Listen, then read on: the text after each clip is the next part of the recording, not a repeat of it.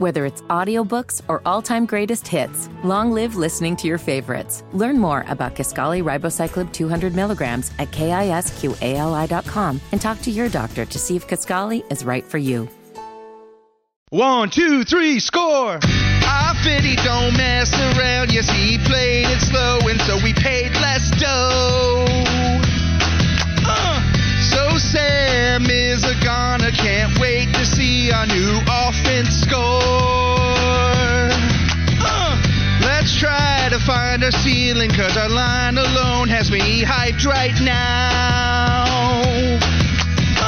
Let's pray for CMC for sticking twos together, and we need him now. Come on, Baker Mayfield. Baker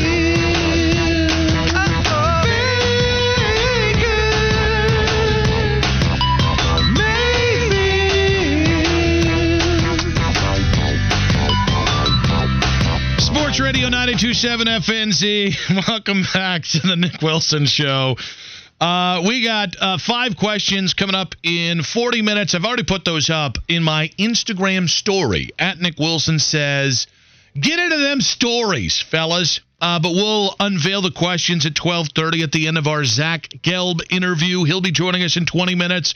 That is the Hack Song of the Week. And it is, from the grading standpoint, it's been lost a little bit in the news of the day, which is that I am going back to Cleveland. I've got 5 more shows to do here on Sports Radio 92.7 FNZ after this one. So next Friday will be my last day. So I've gotten a lot of everybody reaching out, both Cleveland and Charlotte and in between, and giving me so much love, and I appreciate everything. If I don't respond to it, please, I've seen it. I just...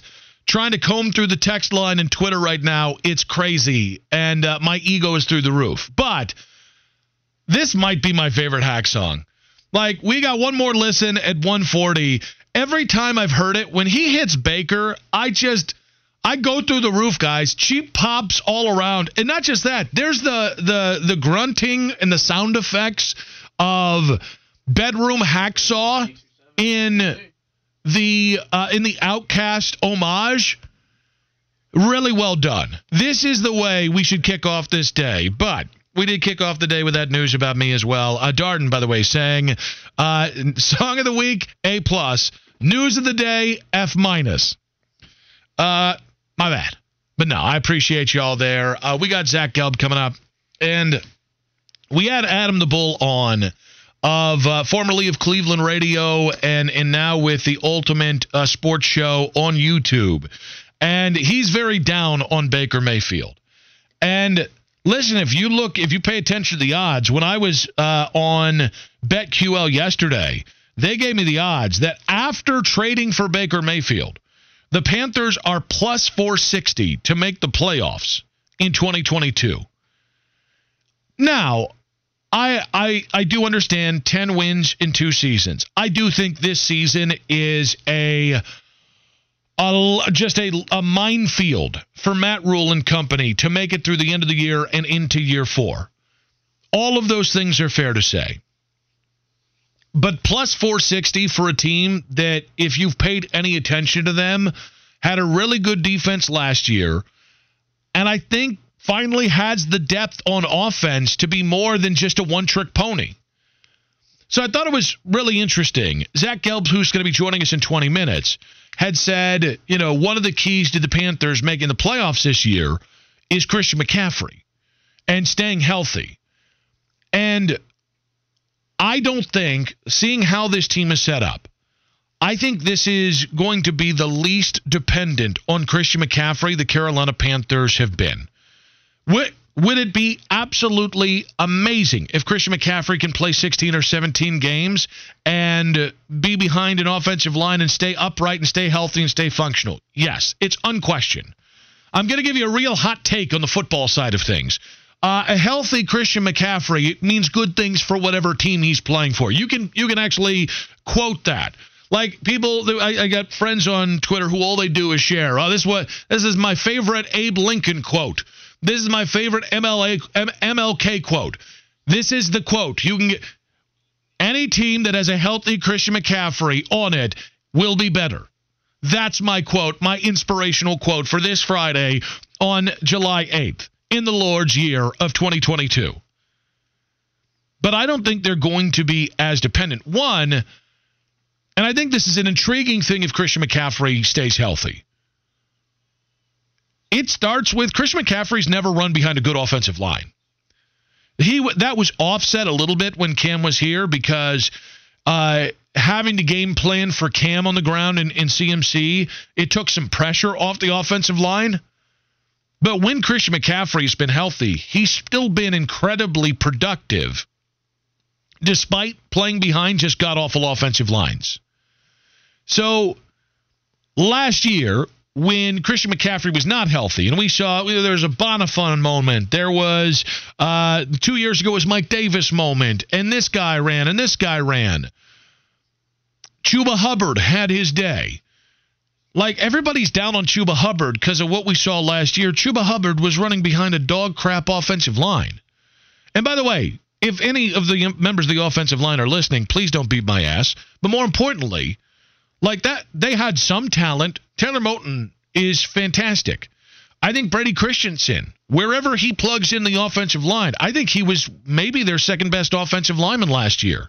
Deonta Brown, when he got into the lineup, he just moved people. I don't know if he was very good, but he just moved people. So like they had some talent. The problem is they just weren't any good altogether. That changes. So whether it's Chuba or Foreman or whether one of these undrafted kids make the roster, whomever ends up being, Christian McCaffrey himself, whoever ends up being the primary rusher for the Carolina Panthers, I think they're going to be in the best situation they've been in. I can say that about the quarterback. I can say that about the run game. And I think that's a really important idea for the idea of Christian McCaffrey, the Panthers, in making the playoffs.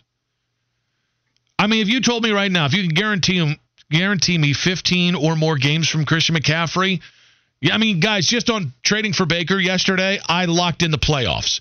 Somebody earlier today on the text line tried to say that I locked in the Panthers Super Bowl. That did not happen. That was not a thing that happened. But I did lock in the Panthers winning at least a wild card spot this year and at least going to the playoffs next year because of Baker. If you get a couple belts in me and you guarantee me 15 games of Christian McCaffrey, I might be in the right frame of mind to start talking about a playoff run. But this team, because of the offensive line, more importantly, because of the depth at running back and the depth at wide receiver. Robbie Anderson drops passes. Well, last year, who are you going to bench Robbie Anderson for? Were you going to go to Keith Kirkwood in week 8 and make everybody feel better? They did that, by the way. Were you going to go to the Z-Man, Brandon Zylstra? Whatever creative player they had just signed off the waiver wire that week or the practice squad? No. Well, now you've got Terrace Marshall Jr., year 2. Now you've got Hollywood Higgins, who was a pretty good third wide receiver in Cleveland.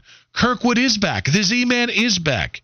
You've got a depth pretty much everywhere on this offense outside of tight end that I think is really intriguing.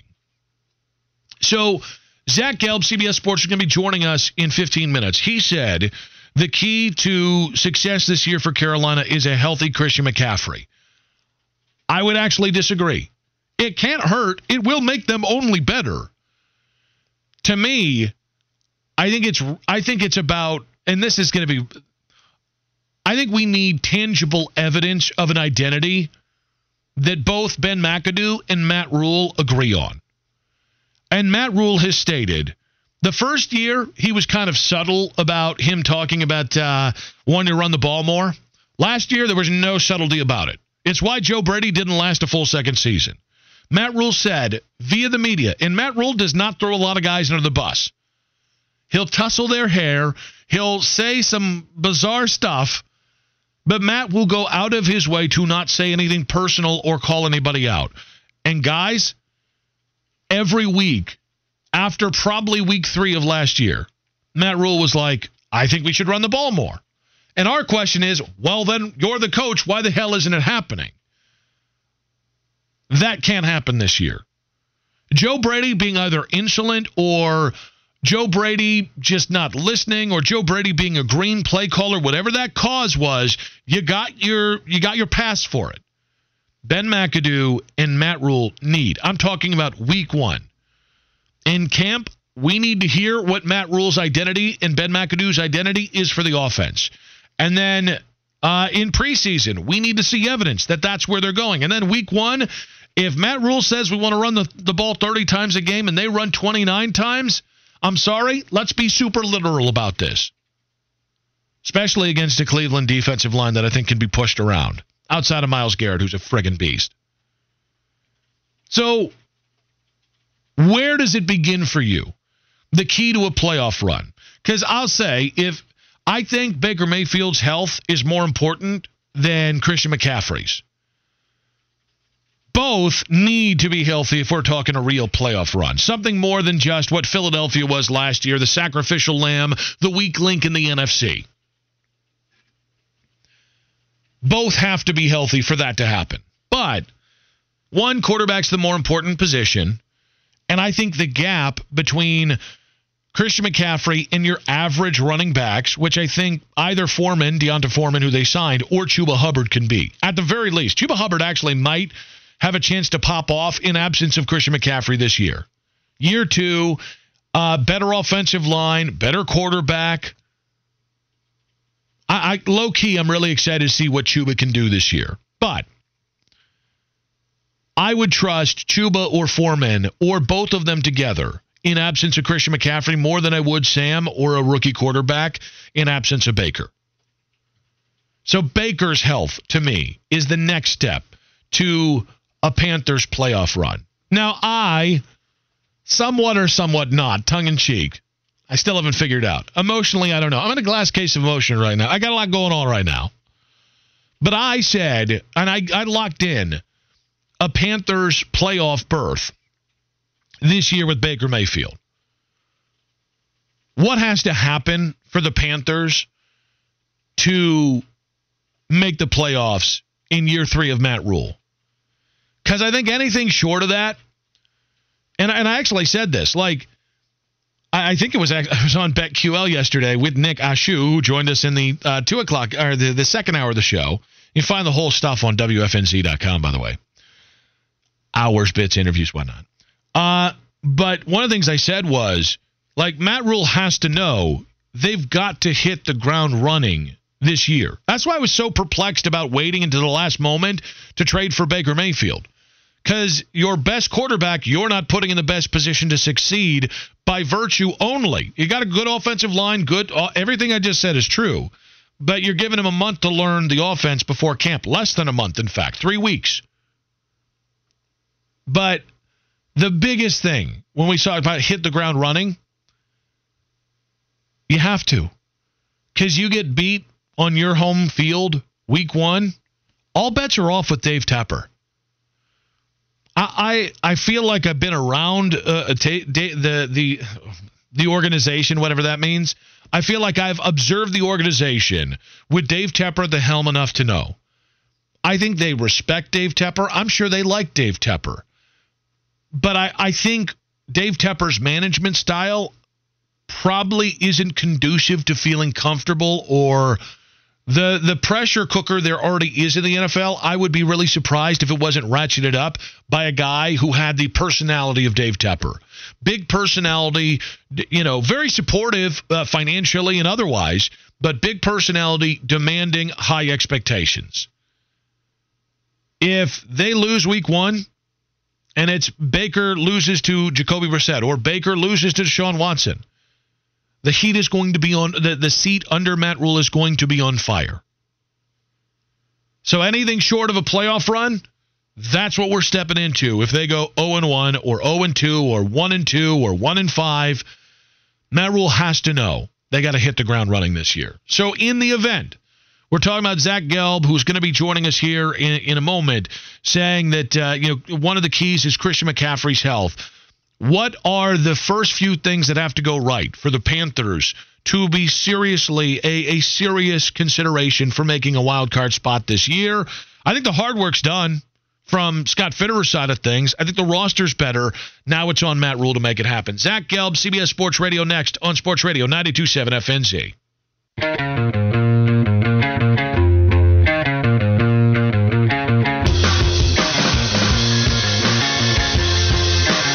Sports Radio 92.7 FNZ. We got 5 questions coming up in about 20 minutes here.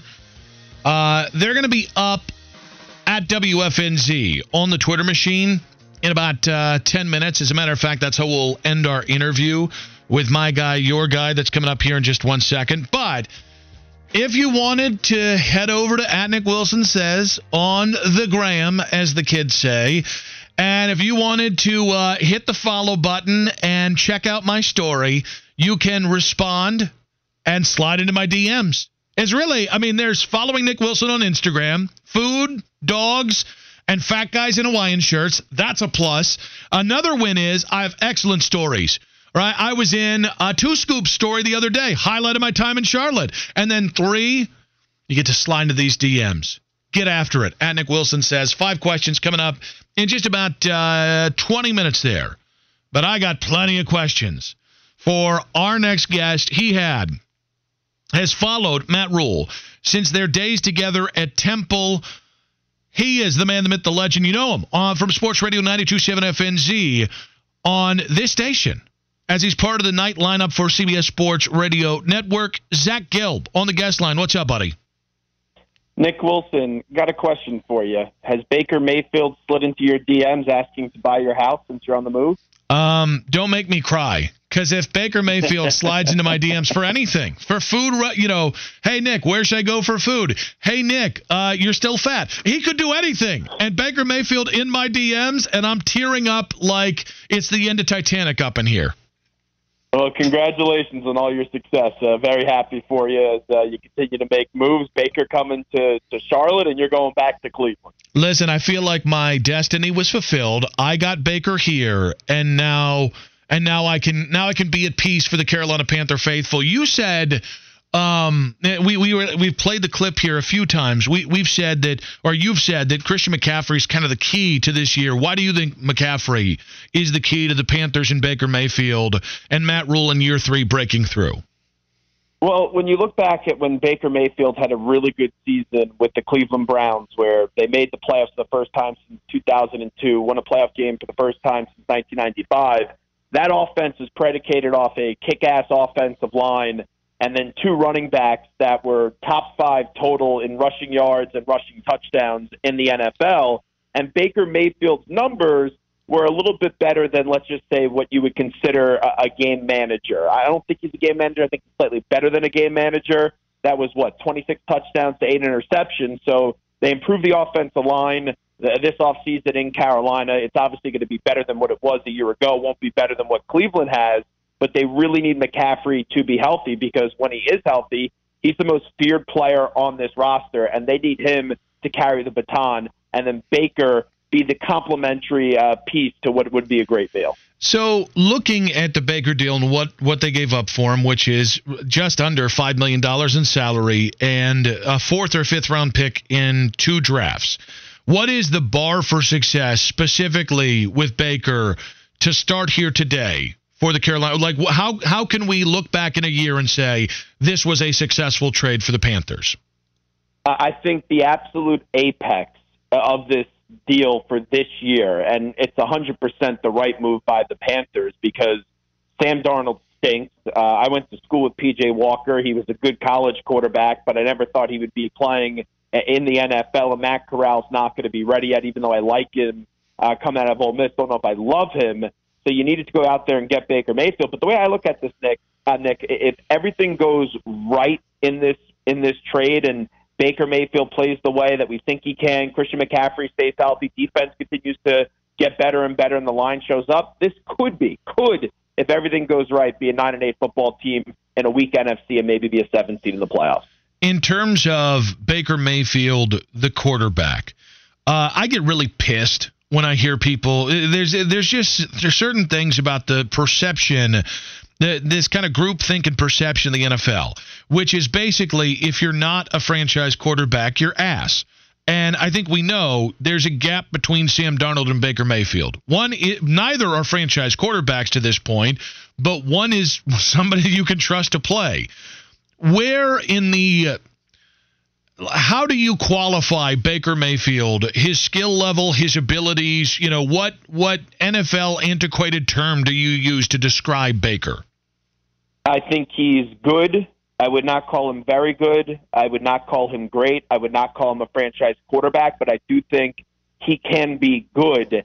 I do believe the narrative this offseason has been absolutely ridiculous because we talked about what he did in 2020, and then he got hurt very early in the season last year, week two, after a good game up against the Kansas City Chiefs in week one of the season. And I still don't know how much of last year was impacted by the injury or just him not maybe being as good as we thought he was in 2020. So overall, I look at Baker Mayfield as someone, if all goes right, at the end of the day, what's the best version of Baker Mayfield? I could see him being a good quarterback.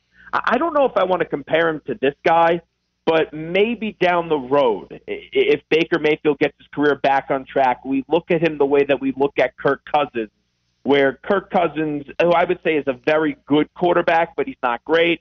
To me, he's not a guy I'm jumping up and down like a fat kid in a candy store over if he was my quarterback, but he's someone that is capable of winning games in this league. I just don't think you win a Super Bowl with him. All right, let's go to Matt Rule, year three here. How much of a leash do you think Matt Rule has in Carolina heading into year three? I think he definitely has to have a successful season. If he do you think he has to be good? Do you think he has to be good out of the gate to ensure a full season? Well, here's the thing: you guys have been fine out of the gate the last 2 years. I just don't think there could be a long losing streak. Remember, Tepper, we all know, is loaded. He's worth so much money, and he's going to be aggressive. I kind of think he'll get a full season, but if you do go in one of those 5-6 game losing streaks, then that could be something when you're talking about David Tepper still trying to make an impression as the new owner, and this was a big hire for him and a hire that I thought at the time was successful. We'll see what happens here in year number three. Then maybe he starts to make a move earlier than what I would have expected. So let's get to Matt's future. If it doesn't work out this year, because I actually think I think what's going to happen is going to happen. I like where the roster is, and I mean, I think this is the best chance Matt Rule has had to do something like you described earlier: 9-10 wins, wild card spot, and I think that's enough for me. The guy that scares the crap out of me isn't Matt Rule as a head coach; it's Dave Tepper, who I think might have moments where he's a little bit extra, as the kids will say. If it doesn't work out and Matt Rule either gets murked during the season or maybe just, you know, at the end of the season it's not working out, do you see Matt Rule staying in the NFL and going back to the assistant route, or do you see Matt Rule maybe trying to go back to college if this doesn't work out here? My first thought would be probably go back to college, but if you go back to the teams, and I don't know what the interest level would be in the NFL, if he did become available during the season or after the season, whatever it may be, if that's the way that this goes down, you got to remember the Jets were about to hire him. And the reason why the Jets didn't hire him is because Matt wasn't going to be allowed to pick some of the guys on his coaching staff. And this is kind of an underrated part of the story. He had an interview, or at least a conversation, with the Indianapolis Colts after the one win that he had at Baylor. And from my understanding, that conversation with Jim Irsay went very well. It was just going to be very tough for the Colts to justify, not saying that they were definitely going to hire, but justify bringing in a football coach that only won one game in college when he was at Baylor. So I know he has good relationships in the NFL. He made a lot of impressions even when he was an assistant offensive line coach with the Giants. So I don't know where the NFL interest level would be, but I know he has a lot of good relationships through the hiring process throughout the years in the NFL. And obviously, he was a hot commodity a few years ago for an NFL job. But I would think logic would probably say if he is out after 3 years with the Panthers, then you probably go back to college because that guy is a tremendous college coach. He's trying to prove himself in the NFL. I do believe he is a good coach, but sometimes it just doesn't translate to the NFL. It's different styles. You need to have a quarterback, and there's so much more that goes into it. He would get a job tomorrow if he wanted to in college, not just any job. I'm talking about a big job in college. That's what was so impressive with what he did at two programs that were pretty much dead in Temple and Baylor, and he turned them into winners. I got this stat yesterday from BetQL, or this odds, or odd from BetQL yesterday. The Panthers are plus 460 to make the playoffs this year after trading for Baker Mayfield. Can I get you to take that action? I would consider it. I'm not going to tell you I feel great about it, but the odds, that's a good number at plus 460. Like, here's how I look at the NFC, Nick. There's two great teams. It's Tampa and it's LA. You know the Packers are going to go win 12, 13 games. I just don't view them as a great team because I don't know who Aaron Rodgers is throwing the football to. So it's those three teams. Someone has to win the NFC East. Right now I would go Philadelphia. Let's say Dallas also make the playoffs. After that, you got two spots. Saints and Panthers, they'll be battling it out for second in that division. You look at the Vikings, we don't know what they will be, but they'll be battling out for the second spot in the NFC North. And then you go out to the NFC West. Seattle's going to stink because they don't have a quarterback. And you look at the other two teams, I don't know what to expect out of Trey Lance. And even though you would think, okay, the Cardinals are a shoo-in to make the playoffs, their schedule isn't easy the first six games, and Kyler Murray doesn't have his favorite weapon in DeAndre Hopkins. So you look at the Eagles last year. Like, for Carolina this year, be the Eagles of last year, where even though Jalen Hurts was a question mark, you had a good offensive line, you had some playmakers, you had a solid defense, and you were able to go 9-8. And, yeah, you got blown out in the wild card game, but at least you got there. And I know all Panthers fans would sign up for that right now, going 9-8 and at least having some optimism.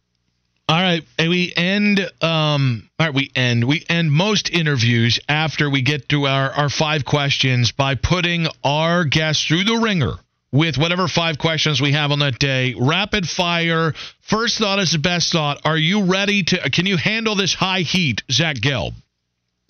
Yeah, let's go. Let's do it. All right. If I can, I'll just hang up, and then we'll have a controversial interview featured on Barrett Sports Media.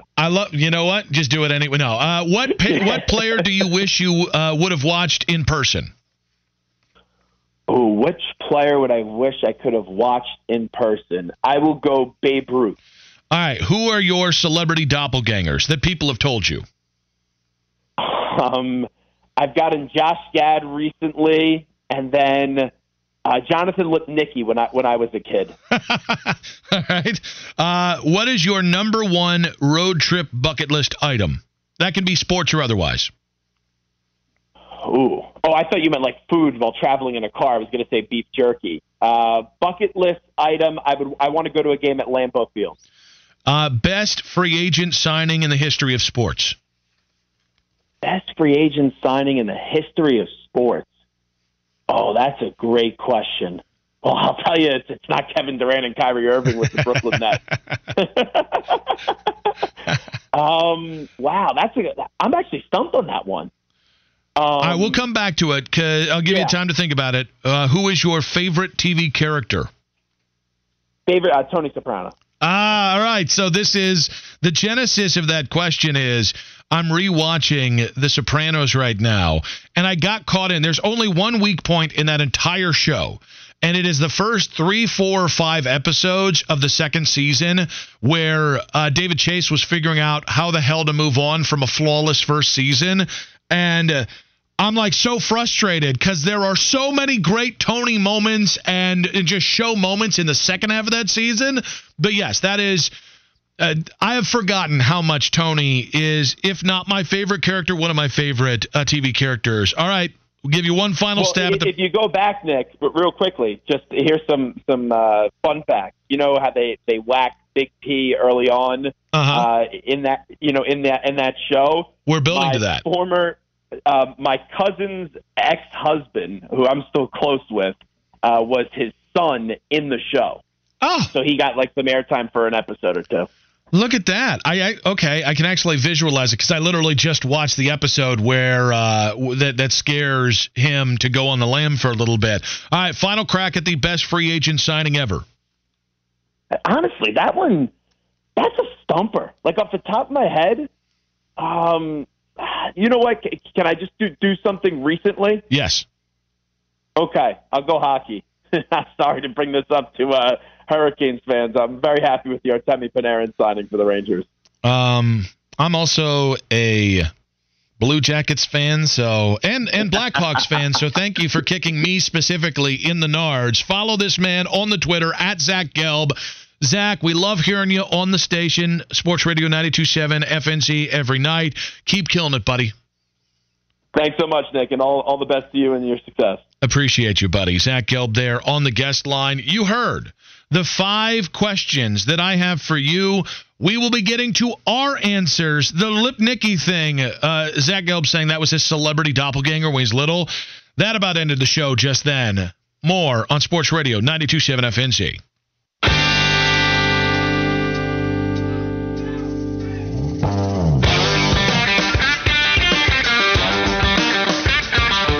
Radio 92.7 FNZ. Welcome back to the Nick Wilson Show. We just had Zach Gelb on, who you hear here nightly on Sports Radio 92.7 FNZ. And at the end of it, we asked him the 5 questions for today. You can check them out on my Instagram story, at Nick Wilson Says.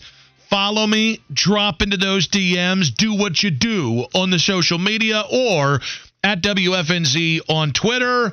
Itty bitty fitty, are you ready to answer the 5 questions, my friend? It's usually where you get the mic in front and then you do the talking. Yeah, I'm ready for your 5 questions. I'm about to go into the Nick Wilson Show, Twitter account and vote against or vote for somebody else as Charlotte's, 92.7 FNZ's third most eligible bachelor. You fell in the rankings a little bit there. Yeah, I fell on my sword. I thought I had the music pulled up. I had the Garage Door Guru sounder pulled up instead. You know what? By gum to me. Too much more of this, and I'm going to leave the damn station. No. Number 5. This was Zach Gelb, known New Yorker, said Babe Ruth. What player do you wish you would have watched in person? So this can either be somebody who has been alive during your lifetime you just didn't get the chance to watch, or somebody from an era that you didn't get to see. So, like, for me, there's a long list because I missed the 90s Cowboys, and I missed a lot of prime. Like, I missed prime Ray Lewis and guys like that. But that guy could really murder on the field, let me tell you. I'm going to go with the guy whose Mets jersey I don and tomorrow will be celebrated, and his jersey will be retired, and that'd be Keith Hernandez. The greatest first baseman, defensive first baseman, maybe in the history of baseball. So let me understand this. I'm giving you the DeLorean. All right, you can go back and watch Wilt Chamberlain, Babe Ruth, Willie Mays. You can watch the greatest of greats to ever play, and you're going to go back into 1984 and watch Keith Hernandez hit .320 with 5 home runs and play good defensive first base? Specifically 1986, because we don't win that World Series, our last World Series, without Keith Hernandez. I feel like that's a waste of a good DeLorean. Like, it's a valid choice. I've got so many. I'd love to watch Ted Williams just hit. Okay, see, that makes sense. Yes, Teddy Ballgame is legitimately one of the 5 greatest hitters ever, and that's of 130 years of baseball. Hernandez is one of the best 5 defensive first basemen ever. I don't think that is something we can prove. He's got 11 Gold Gloves. I think we can all agree awards are meaningless. Well, okay. Awards not in baseball, mean though, because the voters are the worst. They're the meanest. They are no. They are subjective to narratives, just like they are in every other sport. There, I probably would start with like Oscar Robertson. I'd love to watch or Pistol Pete. Like some of the true great players, Wilt Chamberlain in his prime, on and off the court. Listen, what happens in 1960s U-porn happens and stays on 1960s U-porn. But old NFL, man, I'd love to watch Jim Brown in his prime. Because Jim Brown was the Wilt Chamberlain of the NFL. He was a man amongst boys. No one could tackle him. He not only didn't run away from contact, he solicited it. So Jim Brown's another one. I mean, listen, I was very young when it happened. So Joe Montana in his prime, like there are so many, much like you, there are so many players. So the first of our five questions here is, what player do you wish you would have watched in person? All right, now we move to the next one. Who are your celebrity doppelgangers? This is not who you think you look like. It's who people have told you look like. He's not a celebrity per se because he lives in the animated world. This isn't good. Bobby Hill. I thought you were going to say Pikachu. What? You definitely look like Bobby Hill, though. You've gotten Otis. Which really pisses you off. Does it piss you more off that he's fat or that he's a wrestler? Yes. You look like skinny Otis. That's a compliment. You look like skinny somebody. I only get you look like fat somebody's. So maybe take the compliment, you D. So can I tell a quick story about how I first got called Bobby Hill? Yes. So my first job, like many people's first job, was in a grocery store. And there was the Pepsi guy looked more like Bobby Hill than I did. But one of our guys in at the grocery store, he made some comment and called me Bobby Hill. But I thought he was calling the other guy Bobby Hill. And I was like, hey, man, don't call him that. So he goes, I'm calling you Bobby Hill, dumbass. So then when dumbass, he just got dumbassed. It got rough. I mean, he's got a point. I would hear him out. He might just be a really good dumbass scout. I've gotten Will Sasso. I've never got somebody once. All right, this lady I went to broadcasting school with, Mickey, who was like in her mid 50s, and I think she was on some level of opioids. Like she was just an older woman with a prescription problem, and she used to say, "You remind me of Chevy Chase." And I was just like, huh? We don't look anything alike. You look just like. And then she would, like, because she was on prescription drugs, she would say stuff like, she would call him Chevy Chase instead of Chevy Chase. So, yeah, I got Will Sasso of Mad TV. And not when he was skinny either. Only fat Will Sasso and Chevy Chase, who at the time I really hated. Number three of our five questions.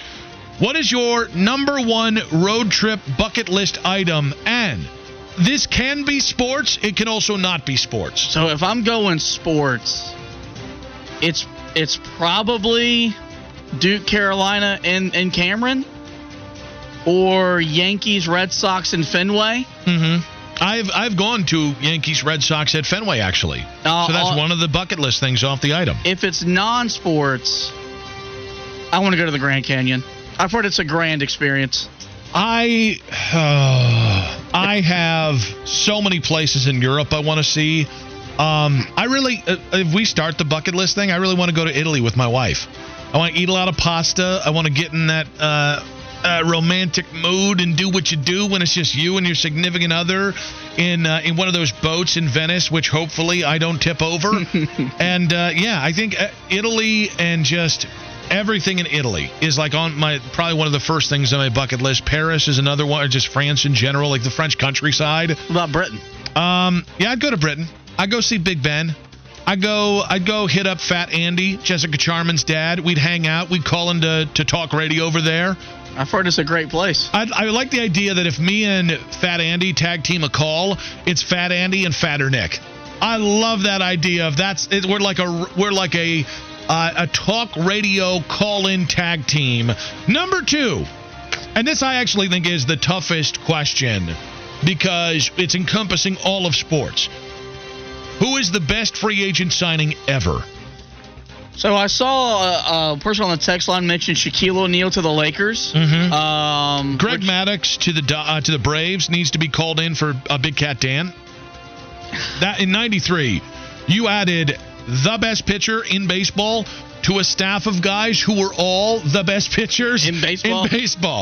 It's very akin to having DeGrom and signing Scherzer, but having them when Greg Maddux was like 26 or 27. Yeah. You know, true story. That move was either going to be Greg Maddux or Barry Bonds. Really? The Braves had a move for Barry Bonds, a trade in the works. Jim Leland went into the owner's box for the Pittsburgh Pirates and says, if you trade for this deal, if you trade him to Atlanta, I quit. And then what happened a year later? He left in free agency. Maybe Jim Leland should have taken the deal. Recency bias leads me to say Brady to Tampa Bay because he has elevated that terrible organization. They've been elevated there before. There's a Super Bowl with Gruden. Like, there was, and again, it's the least winning franchise in the history of the NFL. But, like, to me, it's got to start with somebody like LeBron to Cleveland 2.0. Because when he went to the Heat, well, he had D. Wade, he had Chris Bosh, and they had already won a title with Shaq and D. Wade. Like, that organization had already been there. LeBron went home to a place that had never won a title. The city hadn't won a title since 1964. And he overcame a god-awful owner. He overcame a roster that had a lot of talent but did not fit together very well. And I'll be honest with you, if it weren't for Kevin Durant, I think LeBron has more than just one title in Cleveland. It's just fate kind of went against him there. I think LeBron, for me, is probably the best free agent signing, but LeBron 2.0. That's definitely maybe the toughest question we've ever asked in the history of the five questions. 704 number saying, I know it's overseas, but Cristiano Ronaldo from Manchester United to Real Madrid. Yeah. That might be Jessica Charman who sent that one in. Or Fat Andy. All right, final one, and this one's probably going to make us go way over time. Who is your favorite TV character of all time? This is really weird because my answer doesn't come from my favorite TV show of all time, which, of course, is Friends. I narrowed it down to either Tony Soprano or Jon Snow from Game of Thrones. And since you've never seen Game of Thrones, I think it's got to be Soprano because he is the greatest, as depiction a word, of what a crime boss is and should be. I'm a little concerned that you have to ask if depiction is a word when it absolutely is a word and it is a widely used word, even though it's a big word. Not in the historic parts of North and South Carolina. But he's the GOAT. Tony Soprano's up there. I think Walter White, where he starts and where he ends, is one of the most fascinating characters of all time. Pick and choose either Woody Harrelson's character or Matthew McConaughey in True Detective. There's a litany. You know what? I'll throw another one. This is an oldie but a goodie. Alan Alda's character of Hawkeye Pierce in MASH is, like, historically underrated in TV. He carried the show. It didn't matter who was around him. It didn't. That character was the anchor of MASH, and it's a for Alan Alda to continue to play a character that is very much, because on TV you can't really evolve a character much within a comedy drama. Alan Alda's performance in that got better, and I'm gonna say better. It continued to refine itself and get better the more he got into it. That is another very underrated favorite TV character. To choose one, I guess I'll go Walter White, but literally any of the ones I mentioned here. 704 number saying Michael Scott in The Office. Oh, yeah. We're going to get to your responses here, but when we come back, it's time for the Gold Brick Ceremony. We're going to give you the four best moments of the show. You're going to vote on them, and we will... Well, we're going to find out what the best moment from the show this week was on Sports Radio 92.7 FNZ.